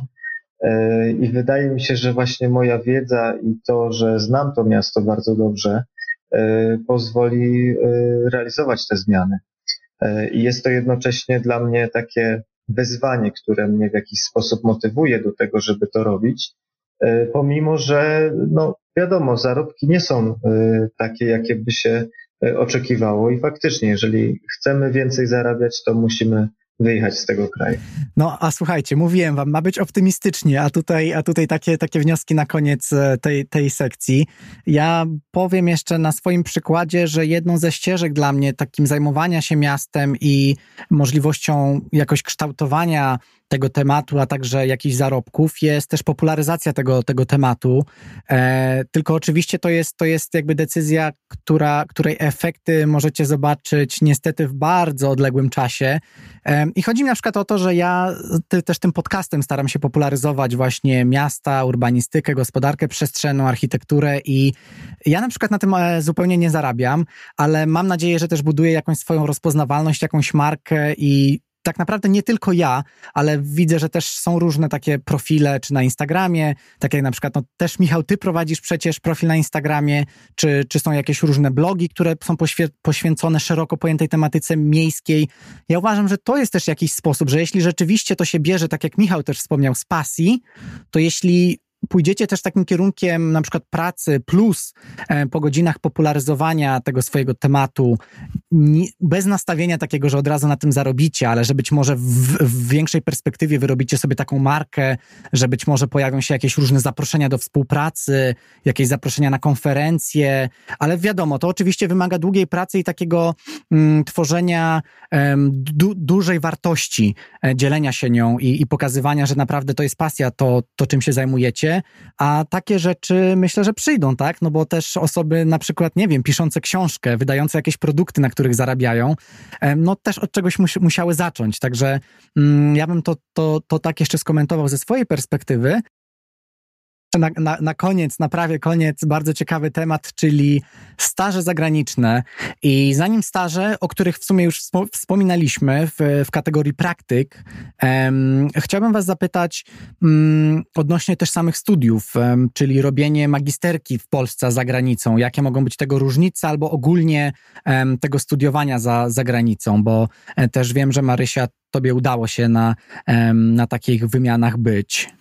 Tak, to prawda. Udało się przejść przez magisterkę e, Urban Design w Oxfordzie na Oxford Brooks. E, I muszę powiedzieć, że to było mm, doświadczenie bardzo wzbogacające, które nie można takiego doświadczenia znaleźć u nas w kraju niestety. Tam jest, y, edukacja jest na dużo wyższym poziomie, ale nie chodzi nawet o wysokość tego poziomu, tylko o ten sposób przekazywania wiedzy. Ja czułam się, jakby ktoś przynosił mi jakieś super ciekawe książki, filmy i po prostu je dla, nie, dla mnie włączał, otwierał. I moim wyborem było to, czy ja chcę to obejrzeć, na przykład jakiś super świetny film na Netflixie, tylko tak były zapowiedziane jakieś zagadnienia urbanistyczne, czy też nie chcę tego zrobić. I to było moim wyborem. Ja miałam dostęp do świetnej literatury, do świetnych bibliotek, do bardzo e, mądrych osób, do wykładowców, którzy zawsze mieli otwarte drzwi i mówiliśmy do siebie na ty i bardzo chcieli się zaangażować, pomóc mi przejść przez te studia co myślę, że jest nie do pomyślenia na naszych polskich e, uczelniach. I to jest taka wartość dodana ogromna tych studiów, e, z której nie można z niczym innym porównać. I naprawdę ta jakość studiowania jest całkiem inna i też przychodzenie przez te wszystkie zagadnienia bardziej w sposób taki projektowy, nie w sposób teoretyczny. My mieliśmy bardzo dużo spotkań z projektantami, z ludźmi, którzy już pracują w zawodzie, żeby obyć się z nimi, porozmawiać wyjść na piwo, co u nas no niestety nie jest e, tak często spotykane. Być może jest, ale ja nie jestem tego świadoma po studiach na Politechnice Warszawskiej, więc e, tak, oczywiście magisterka za granicą. Jest to oczywiście wyzwanie, bo tam studia magisterskie są krótsze e, i dużo bardziej takie do celu. Jest jednak bardzo, bardzo dużo pracy. Te semestry są krótkie, ale już od samego początku trzeba dawać z siebie wszystko, a nie przed samą sesją, tak jak na polskich uczelniach. E, ale zdecydowanie jest to doświadczenie w ogóle innej klasy, więc polecam studiowanie za granicą. Ja się tutaj mogę utożsamić, bo co prawda ja studiowałem w Skandynawii, ale to podejście partnerskie do studenta jest czymś, czym bardzo inspiruje, ponieważ ni niestety ja to też odczuwałem trochę w Polsce, że jest jednak taka hierarchia. Zawsze zwraca się jednak do tego, mm, wiecie, profesora per profesor, proszę pana. I, I to jest taka, e, moim zdaniem, hierarchiczność, że ten profesor to jest ten ktoś, kto posiadł już tą, wiecie, tajemną wiedzę, na przykład z gospodarki przestrzennej, a ty jesteś tym, kto aspiruje do tego, żeby troszeczkę tej wiedzy od niego dostać. A na przykład w Szwecji było tak, że stawiali nas na równi i gdy jakby no, normalne było to, że do swojego 60-letniego profesora mówiłem po imieniu, to to stawiało naprawdę tak psychologicznie naprawdę pokazywało, że jesteśmy w jakimś sensie równi, e, że ja mam swoje doświadczenia, on ma oczywiście swoje, których ma dużo więcej, ale że możemy o tym rozmawiać i oni są bardziej do, od takiego doradzania niż pokazywania palcem i Moim zdaniem to jest taka największa różnica. Oczywiście zależy, gdzie się też te studia wybierze. Pewnie zupełnie inaczej będzie mm, wyjeżdżając na południe Europy czy, czy na inny kontynent, ale na, tym nie mam, na ten temat nie mam aż tak dużo wiedzy. E, natomiast tak, robienie magistra za granicą myślałbym nad tym, jeżeli docelowo chciałoby się zostać za granicą dłużej, bo moim zdaniem dużo łatwiej jest zbudować sobie taką ścieżkę, że się gdzieś na studia jedzie za granicę i na przykład w tym kraju się dostaje tą pracę, niż świeżo na przykład po skończeniu magisterki na polskim uniwersytecie gdzieś wyjeżdżacie i szukacie tej pracy, bo wtedy te, ta bariera wejścia moim zdaniem będzie dużo, dużo większa. Mm, także takie mamy na ten temat przemyślenia. Nie wiem, czy Michał chciałbyś jeszcze coś dodać? Ja mógłbym dodać e, zaledwie tyle, a być może aż tyle, że e, w obecnych czasach mamy bardzo dużo do dyspozycji kursów e-learningowych właśnie, e, które prowadzone są przez zagraniczne uczelnie. One stanowią naprawdę znakomite uzupełnienie i rozszerzenie jednocześnie tej wiedzy, którą zdobywamy na studiach. I często wydawać by się mogło i mogę z pełnym z pełną tutaj szczerością powiedzieć, że często nawet dużo lepszej wiedzy z takich kursów e-learningowych z innych uczelni zagranicznych można wyciągnąć, więc też zachęcam do, do korzystania z tych, z tych ofert, bo to jednak buduje bardzo duże podstawy wiedzy, których no, często brakuje jednak na tych naszych uczelniach. E, jeszcze taki jeden smaczek. E, chciałem Was zapytać, jakie miasto lub państwo uważacie za najciekawsze do pracy w gospodarce przestrzennej, ogólnie pojętej. E, ja ze swojej strony tylko bardzo króciutko też bym Was prosił o takie krótkie przedstawienie. Ja bym polecił Skandynawię i na przykład Danię i Norwegię, dlatego że jest to ciekawe, no bo wiadomo, no, ta Skandynawia jednak słynie z tego mm, bardzo dobrze rozwiniętego designu, ale uważam, że to ma jakąś, jakąś wszystko taką logiczną strukturę, jeśli chodzi o projektowanie w tych miastach, a że samorządy czy klienci są też tutaj często dość zamożni, no to daje to, to też takie możliwości rzeczywiście takiego projektowania mm, w partnerstwie z klientem. A drugim moim typem byłaby Ameryka Południowa i na przykład Kolumbia. I pomimo tego, że nigdy tam nie byłem, to na przykładzie na przykład Bogoty i Ciclovii, czyli takiego otwierania ulic dla, e, dla pieszych, dla, rowe, dla rowerzystów e, i, wy, i robienia takich różnych wydarzeń weekendowych, uważam, że Ameryka Południowa jest takim e, miejscem, gdzie można naprawdę dużo eksperymentować, bo ludzie zawsze do tego będą mieli jakiś taki pozytywny stosunek, tak? To, to takie trochę przeciwieństwo Skandynawii, gdzie wszystko jest takie podporządkowane zasadom e, i jakimś regulacjom. To, to ja bym powiedział o tych dwóch, a, a wy? E, więc ja jestem e, też bardzo dużą zwolenniczką krajów skandynawskich i podejścia do projektowania, które jest takie czyste, proste, logiczne, więc zdecydowanie Dania, Norwegia, tak jak powiedziałeś. Robiąc dosyć dużo researchu i czytając o zagadnieniach związanych z urbanistyką, muszę powiedzieć, że takie kraje jak Australia, USA i Kanada są bardzo rozwinięte, jeżeli chodzi o podejście do urbanistyki, o taką strukturę tego, jak e, wykonuje się projekty, jak podchodzi się do planowania, więc myślę, że to jest też bardzo ważne, takie ugruntowanie w prawie, którego na przykład u nas w kraju brakuje, więc e, też kraje dodałabym do listy. I też Anglia, w której miałam okazję pracować prawie dwa lata i studiować przez rok. Um, podejście do urbanistyki jest świetne. Te pryncypia, takie zasady planowania są tak ugruntowane i tak rozprzestrzenione, że bardzo dużo osób zdaje sobie z tego sprawę, e, jaki, mm, tak jakby, co powstanie po tym, jak mm, projekt będzie zrealizowany. Nie tylko urbanista, nie tylko specjaliści pracujących na projektach, e, tylko też szersza społeczność, więc myślę, że to jest e, bardzo, bardzo ważne. Ja osobiście bardzo dużo nauczyłam się takiej czystej, świetnej urbanistyki, będąc w Anglii. Ja od razu bym odpowiedział, że są to miasta holenderskie, natomiast tak po zastanowieniu się, e, jak e, widziałem to pytanie, po zastanowieniu się, jednak doszedłem do wniosku, że to są bardziej miasta, w których chciałbym żyć, aniżeli w nich pracować, bo wydawać by się mogło, że dla fascynatów takiej urbanistyki zwartej, wielofunkcyjnej, bazującej na takich europejskich korzeniach i tradycji, to będą idealne miasta do tego, żeby w nich pracować. I czasami właśnie może bardziej, nie, może nie czasami, ale tak pocieszam się e, tym, że chyba jednak e, faktycznie były to, by, byłyby to miasta dla mnie do życia, a nie do pracy, ponieważ być może praca tam wydawałaby mi się bardziej bieżąca, a nie, że e, koniecznie potrzebuje mnie to miasto do tego, żeby, żeby się zmieniać, bo z pewnością jest co robić, co naprawiać, rozwijać, ale mam na myśli bardziej to, czy będziemy czuć się spełnieni, wykorzystując swoje umiejętności i swoją wiedzę.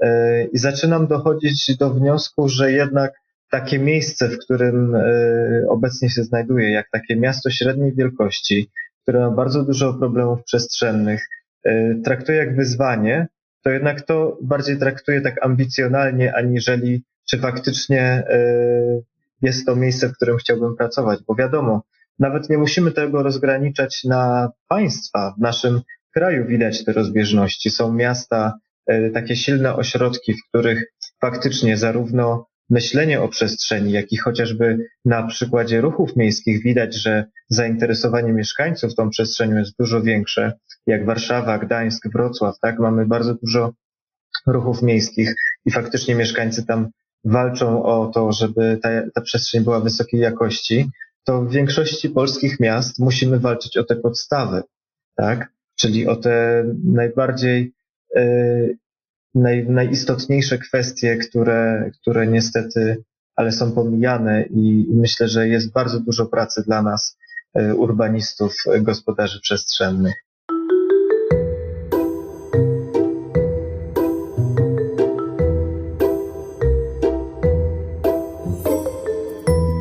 Przechodząc do mm, takiej, takiej ostatniej sekcji e, tych, tych wszystkich pytań, porozmawiajmy jeszcze o takiej możliwości ogólnie dokształcania się. E, porozmawiajmy krótko o różnych warsztatach, konkursach urbanistycznych, a także mm, o tych praktykach zagranicznych i stażach, bo mm, już o tym trochę porozmawialiśmy. Natomiast też jest takie pytanie, jak znaleźć zagraniczną praktykę lub staż. No i tutaj wiadomo, to ulubione, ulubiona odpowiedź, to zależy prawda? Zależy od, od tego, gdzie w ogóle myślimy nad tym, żeby się wybrać, bo, bo, bo, bo kierunki są niemalże nieograniczone. Mm, natomiast jakbyście mogli w takim dużym, dużym skrócie, tak naprawdę w takich kilku krokach powiedzieć, mm, no właśnie, jak taką praktykę zagraniczną znaleźć, jak się najlepiej przygotować do tego? E, myślę, że na początku na pewno trzeba przygotować mocne portfolio, jak również CV i cover letter, czyli list motywacyjny. Wiadomo, nie jest łatwo to zrealizować będąc studentem, ale tak jak Michał wspomniał, jest dużo możliwości, będąc na przykład częścią koła naukowego, bądź też pracując gdzieś po boku, wykonując jakieś własne projekty, startując w konkursach. Warto jest wspierać już to portfolio, bo jednak ono w naszym zawodzie jest najważniejszą sprawą. E, ja swoje praktyki e, zdobyłam przez Erasmusa Plusa i mogę bardzo polecić e, ten program, dlatego że daje właściwie ogromne możliwości, jeżeli chodzi o to, gdzie można znaleźć e, praktyki. Można również e, brać udział w praktykach po studiach. To jest właśnie to, o czym Ty, Marcin, wspomniałeś, jako e, taka możliwość dłuższego stażu. Ja to wykonałam biorąc tak zwany gapier po inżynierce, roczną przerwę, bo też pomyślałam, że jednak te doświadczenia zagraniczne bardzo by mi się przydały, więc udało mi się wtedy wyjechać na ponad 6 miesięcy. I tak, myślę, że Erasmus Plus daje mnóstwo możliwości.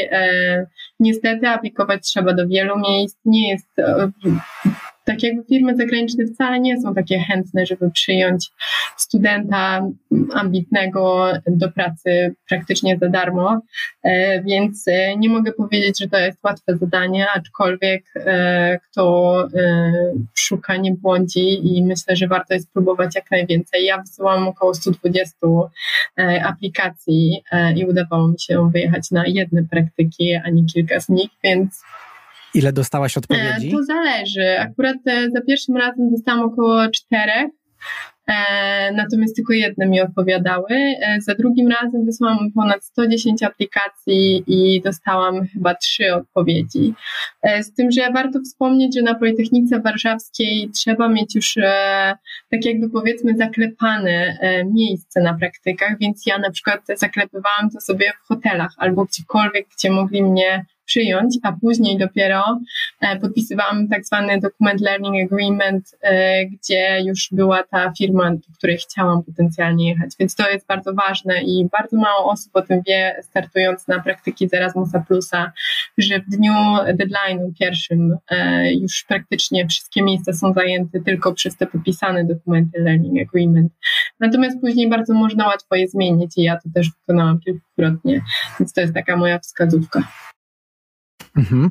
E, ja właśnie tutaj dodam, że tak naprawdę najlepszą rzeczą, jaką możecie zrobić na studiach, to wyjechać na Erasmusa, a potem wyjechać na Erasmus praktyki.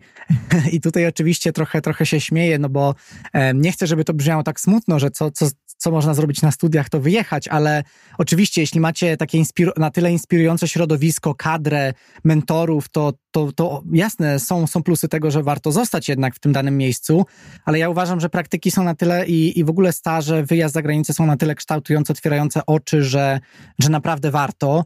I słuchajcie, jakby myślę, że minimum to powinno być właśnie takie półroczne wyjechanie gdzieś, czy pójście na jakieś praktyki, żeby poznać trochę tego świata poza akademickiego. To myślę, że jest kluczowe. Mm, a roz, przechodząc do takiego kolejnego aspektu dokształcania się, e, chciałam na początku poruszyć temat konkursów urbanistycznych, bo pytacie o to, że z architektury można znaleźć różne konkursy, trochę gorzej jest właśnie z gospodarką przestrzenną. Mm, ja tutaj tylko zacznę, że przede wszystkim konkursy urbanistyczne są typu master planning, czyli tworzenie różnych planów zagospodarowania na, na dane miejsce. I czemu jest mało? Czemu jest ich mało? No wydaje mi się, że przez to, że one często wymagają dużo większego nakładu pracy, to są często jakby na tyle duże, skomplikowane czy duże, jeśli chodzi o powierzchnię, e, projekty, że wymagają często pra pracy zespołowej, e, wymagają też większych nakładów pieniędzy czy inicjatywy, dobrej woli tego inicjatora konkursu i że po prostu to, to, jest, to jest duża, większa skala tych, tych konkursów, dlatego, mm, dlatego często jest ich mniej, dlatego być może mniej się o nich słyszy. Ja natomiast tylko chciałem mm, przytoczyć kilka przykładów takich konkursów urbanistycznych, bo one są i chyba takim najpopularniejszym będzie Europan. To jest taki konkurs, który odbywa się co dwa lata i mogą w nim uczestniczyć architekci, planiści do 40 roku życia. E, I to jest właśnie konkurs, który Mm, w którym jest zazwyczaj kilkadziesiąt miast z całej Europy, które przygotowują różne obszary w swoich miastach do tego, aby właśnie ci studenci czy, czy, czy właśnie praktykanci mogli sobie, e, czy ogólnie już osoby pracujące mogły zaproponować jakąś, jakąś wizję rozwoju tego obszaru, ale są też konkursy e, zorganizowane przez e, stowarzyszenie, przez organizację C40 Cities i nazywa się to Reinventing Cities i to jest e, też konkurs podobnego rodzaju. Mamy do tego na przykład Non-Architecture, która też jest bardziej taka koncepcyjna, jeśli chodzi o te różne konkursy i tematyki poruszane w, w tym obszarze.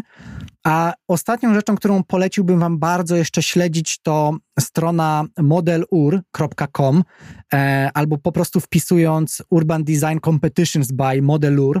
I jest to strona, na której co tydzień otrzymujecie newsletter tylko i wyłącznie z konkursami poświęconymi właśnie urbanistyce, urban planning, urban design.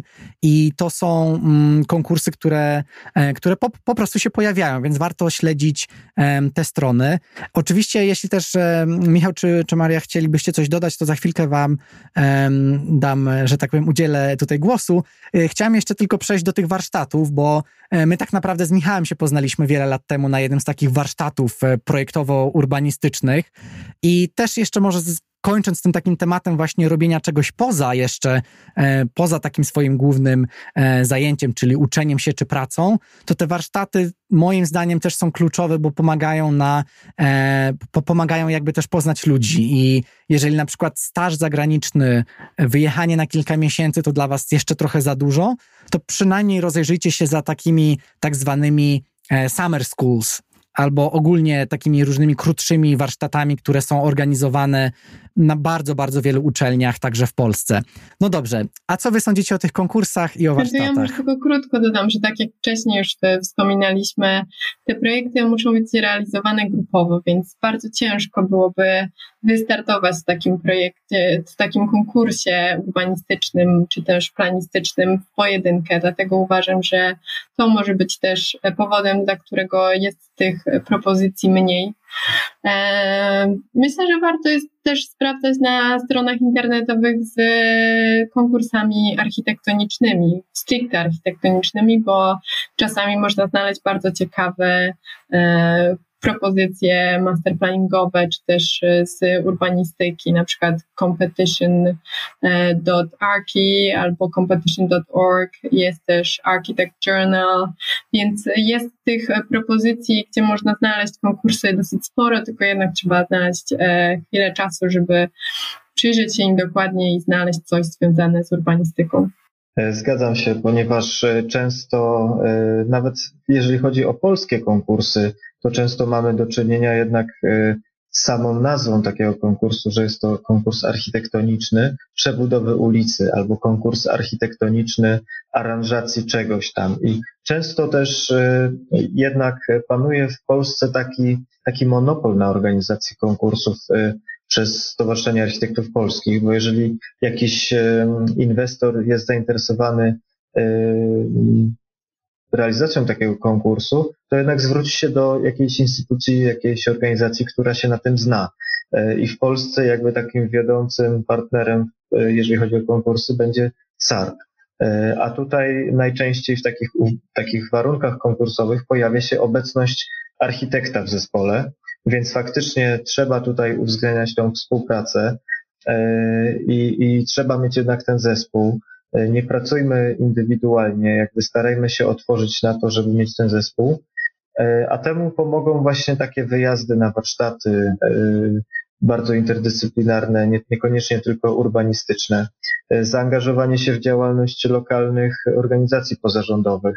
Tak, mamy coraz więcej ruchów miejskich, stowarzyszeń osób, które angażują się często w ten sam sposób, co my, i się uzupełniają, bo w takich stowarzyszeniach to nie tylko są jednak absolwenci jednego kierunku, ale naprawdę bardzo różnorodna śmietanka różnych dyscyplin.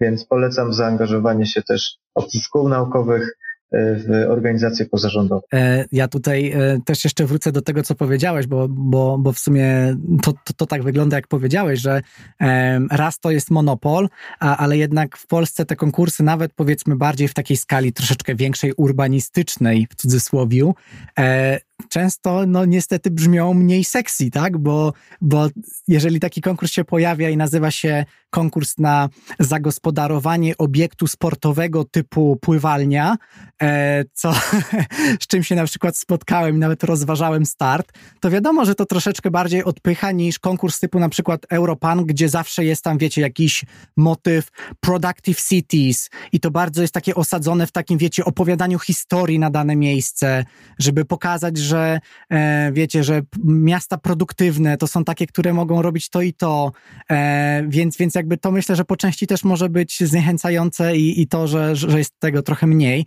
ale na przykład w Europanie e, bardzo często, wydaje mi się, że co rok, co, co dwa lata, jak ten konkurs jest, są też e, obszary e, w Polsce. Warszawa na przykład w e, obszar war, z Warszawy był ostatnio zgłoszony do tego konkursu, więc można, że tak powiem, wziąć udział w tym konkursie a przy okazji zrobić też ten konkurs na terenie jakby Polski, więc to jest bardzo ciekawe.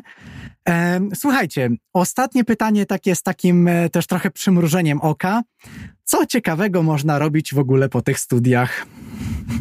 To jest takie, wiecie, troszeczkę wracamy do początku, żeby tak to sobie spiąć e, taką klamrą. Przede wszystkim poznawać e, ludzi o podobnych pasjach, a jednocześnie różnych dyscyplinach, tak jak e, robisz to ty, Marcin, swoim podcastem. Tak, myślę, że to jest podstawą, bo na pewno ten zawód daje możliwości do poznania wielkiej ilości osób z bardzo różnych dziedzin i odbywania świetnych rozpraw na tematy projektowe lub mniej projektowe.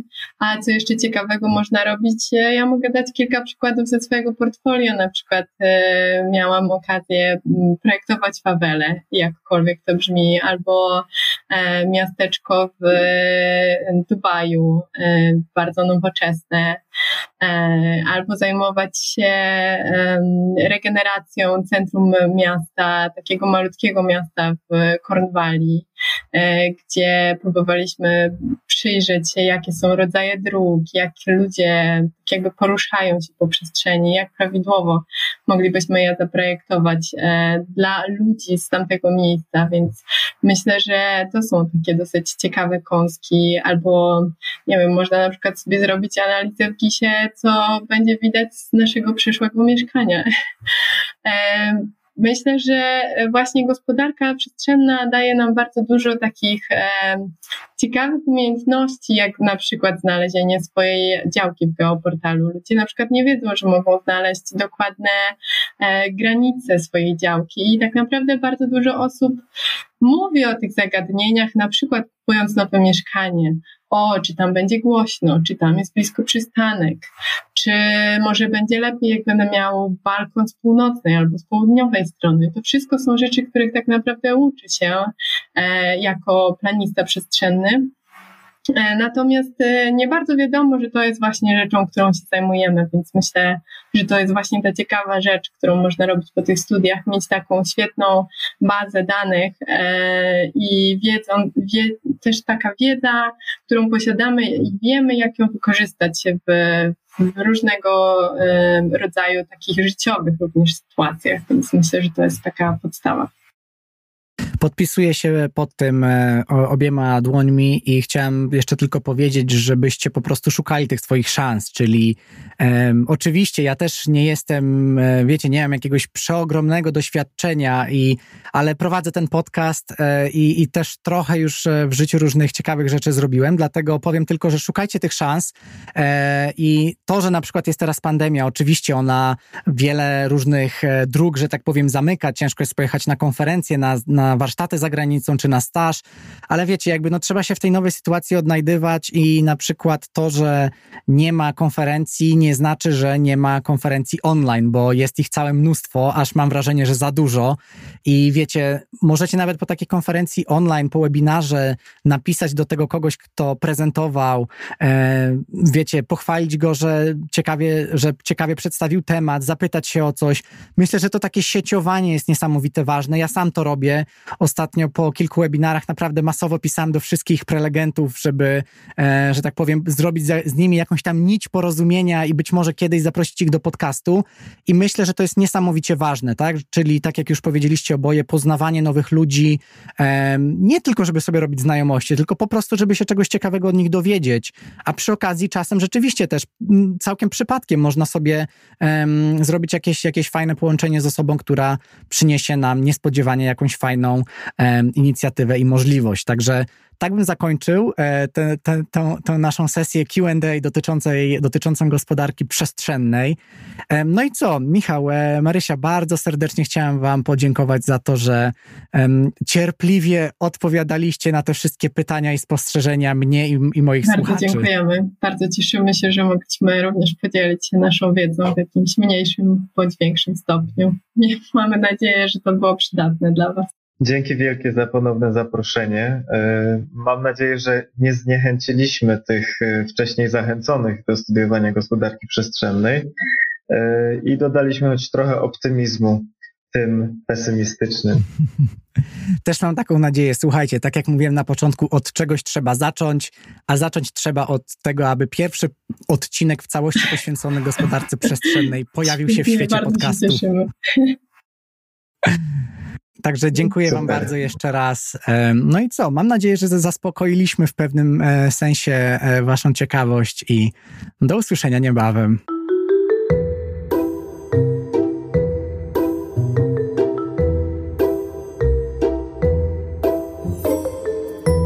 Słuchajcie, mam też dla Was małą niespodziankę, ponieważ swoje pytania dotyczące mm, właśnie takiego studiowania i także rozwoju po studiowaniu gospodarki przestrzennej e, zapytałem się mm, profesora e, Uniwersytetu Warszawskiego w Katedrze Geografii Miast i Planowania Przestrzennego e, na Wydziale Geografii i Studiów Regionalnych, profesora Wojciecha Dziemianowicza, który był swoją drogą właśnie moim wykładowcą podczas tego, gdy ja studiowałem gospodarkę przestrzenną. I pamiętam, że był jedną z tych osób, która potrafiła naprawdę zainteresować tematem, bardzo zainspirować. Była taka bardzo, był, był taki bardzo, mm, jest pewnie dalej, e, taką bardzo, bardzo żywiołową osobą, która e, potrafiła zadać odpowiednie pytania i naprawdę, naprawdę miło wspominam e, zajęcia z nim zawsze. Mm, śmieję się też, że dostałem chyba jako u jednego z nielicznych profesorów czy wykładowców piątkę z wykrzyknikiem z jego przedmiotu. E, no bo właśnie, bardzo mnie motywował do tego, żeby się nauczyć, żeby poznawać ten przedmiot, jakim była, jeśli dobrze pamiętam, strategia rozwoju lokalnego. Mm, no i właśnie, zapytałem mm, profesora Dziemianowicza o to, jakie ścieżki rozwoju ma ktoś studiujący gospodarkę przestrzenną. Mm, no i tutaj bardziej miałem na myśli kogoś, kto studiuje tę gospodarkę w zakresie ekonomiczno-humanistycznym, e, czyli taką na uniwersytecie, jak, na przykład jak na Uniwersytecie Warszawskim na Wydziale Geografii i Studiów Regionalnych. No bo zapewne profesor Dziemianowicz widział wiele różnych ścieżek kariery, które obrali studiujący u niego studenci. No i właśnie, zapytałem go o to, jakie kierunki są najczęstsze. Jak studenci znajdują inspirację? Czy przychodzi to z czasem? Czy może wynika z pewnych kalkulacji finansowych? Czy może zupełnie z czegoś innego? Posłuchajcie, taką dostałem odpowiedź pisemną, więc ją przeczytam. Panie Marcinie, w odpowiedzi na Pana pytanie yy, i w formie, którą można by odczytać, myślę, że mógłbym powiedzieć coś takiego. Gospodarka przestrzenna w zakresie studiów licencjackich na Uniwersytecie Warszawskim, prowadzona na Wydziale Geografii i Studiów Regionalnych, ma dość unikatowy charakter. Łączymy bowiem podejście samorządowe z urbanistyczno-planistycznym oraz naszą trzecią kompetencję, to znaczy geografię fizyczną. Zadowalające jest to, że znaczna część naszych studentów licencjatu decyduje się na studia magisterskie, a tu z kolei mamy trzy specjalności: urbanistyka i rewitalizacja, zarządzanie strategiczne w samorządzie terytorialnym oraz foresight terytorialny. I tą trzecią specjalnością kieruję ja. Wiemy, że na poziomie studiów licencjackich nie mamy tak sprofilowanej dydaktyki, by konkurować z uczelniami oferującymi gospodarkę w wydaniu technicznym, czyli Politechniki, ale w naszym podejściu wiele studentów widzi dużo zalet. Od tej wieloobszarowości po możliwości studiowania u osób o bardzo dużym doświadczeniu praktycznym. Ta wieloobszarowość powoduje, że studenci w zasadzie podejmują pracę w licznych instytucjach, organizacjach, w tym, że a, a także w firmach prywatnych. Zanim rozwinę to, chciałbym podkreślić, że często na pierwszym roku studiów licencjackich zadawałem pytanie w trakcie wykładu z teorii lokalizacji działalności gospodarczej, czy wiecie już, co chcecie robić po studiach? I zazwyczaj w takich sytuacjach pojedyncze osoby chcą pochwalić się swoją wizją przyszłości, reszta milczy. Gdy pytam, kto wie, że chce założyć własną firmę? Sukcesem jest, gdy zgłaszają się dwie, trzy osoby na 60. Pytam o korporacje. Kolejne trzy ręce w górze. Pytam o administrację. Czasem może pojedynczy głos. Podsumowuję to stwierdzeniem, że cieszę się, ponieważ reszta chce iść do NGO lub nauki. Jest przy tym trochę śmiechu, ale poważne i zastanawiające jest to, że na studia idzie się przeważnie studiować, a nie realizować część swojego planu życiowego. Wiem, że mieć taki plan wcale nie jest łatwo. Wykładam również strategię rozwoju lokalnego. To właśnie z tego przedmiotu dostałem kiedyś pięć z wykrzyknikiem. Zamykam nawias. I może od młodych ludzi oczekuję zbyt wiele. Cieszę się, że natomiast po wykładzie przybywa trochę tych, którzy myślą o własnym biznesie. Myślę, że studenci doceniają, choć nie wiem dlaczego nie korzystają z tego masowo, nasze zachęcanie do korzystania z możliwości rozwoju, jakie dają im pracownicy UW. Część z nas prowadzi projekty badawcze, część ma własne firmy konsultingowe, więc wystarczy chcieć zgłosić się, być odważnym, przełamać opory i skontaktować się z nami. To raczej my, pracownicy naukowi, wyłapujemy tych, którzy zwrócą na siebie uwagę, a nie cierpimy na nadmiar chętnych do współpracy studentów. Może dlatego, że ich zainteresowania są w innych obszarach. W każdym razie wiem, że nasi absolwenci podejmują pracę zarówno w biurach projektowych, agencjach nieruchomości, urzędach administracji publicznej, rządowej i samorządowej, a także w firmach konsultingowych. Wracam do naszej wieloobszarowości. Stwarzamy warunki studiowania gospodarki przestrzennej ludziom o bardzo różnych zainteresowaniach, stąd też różne kierunki pracy zawodowej.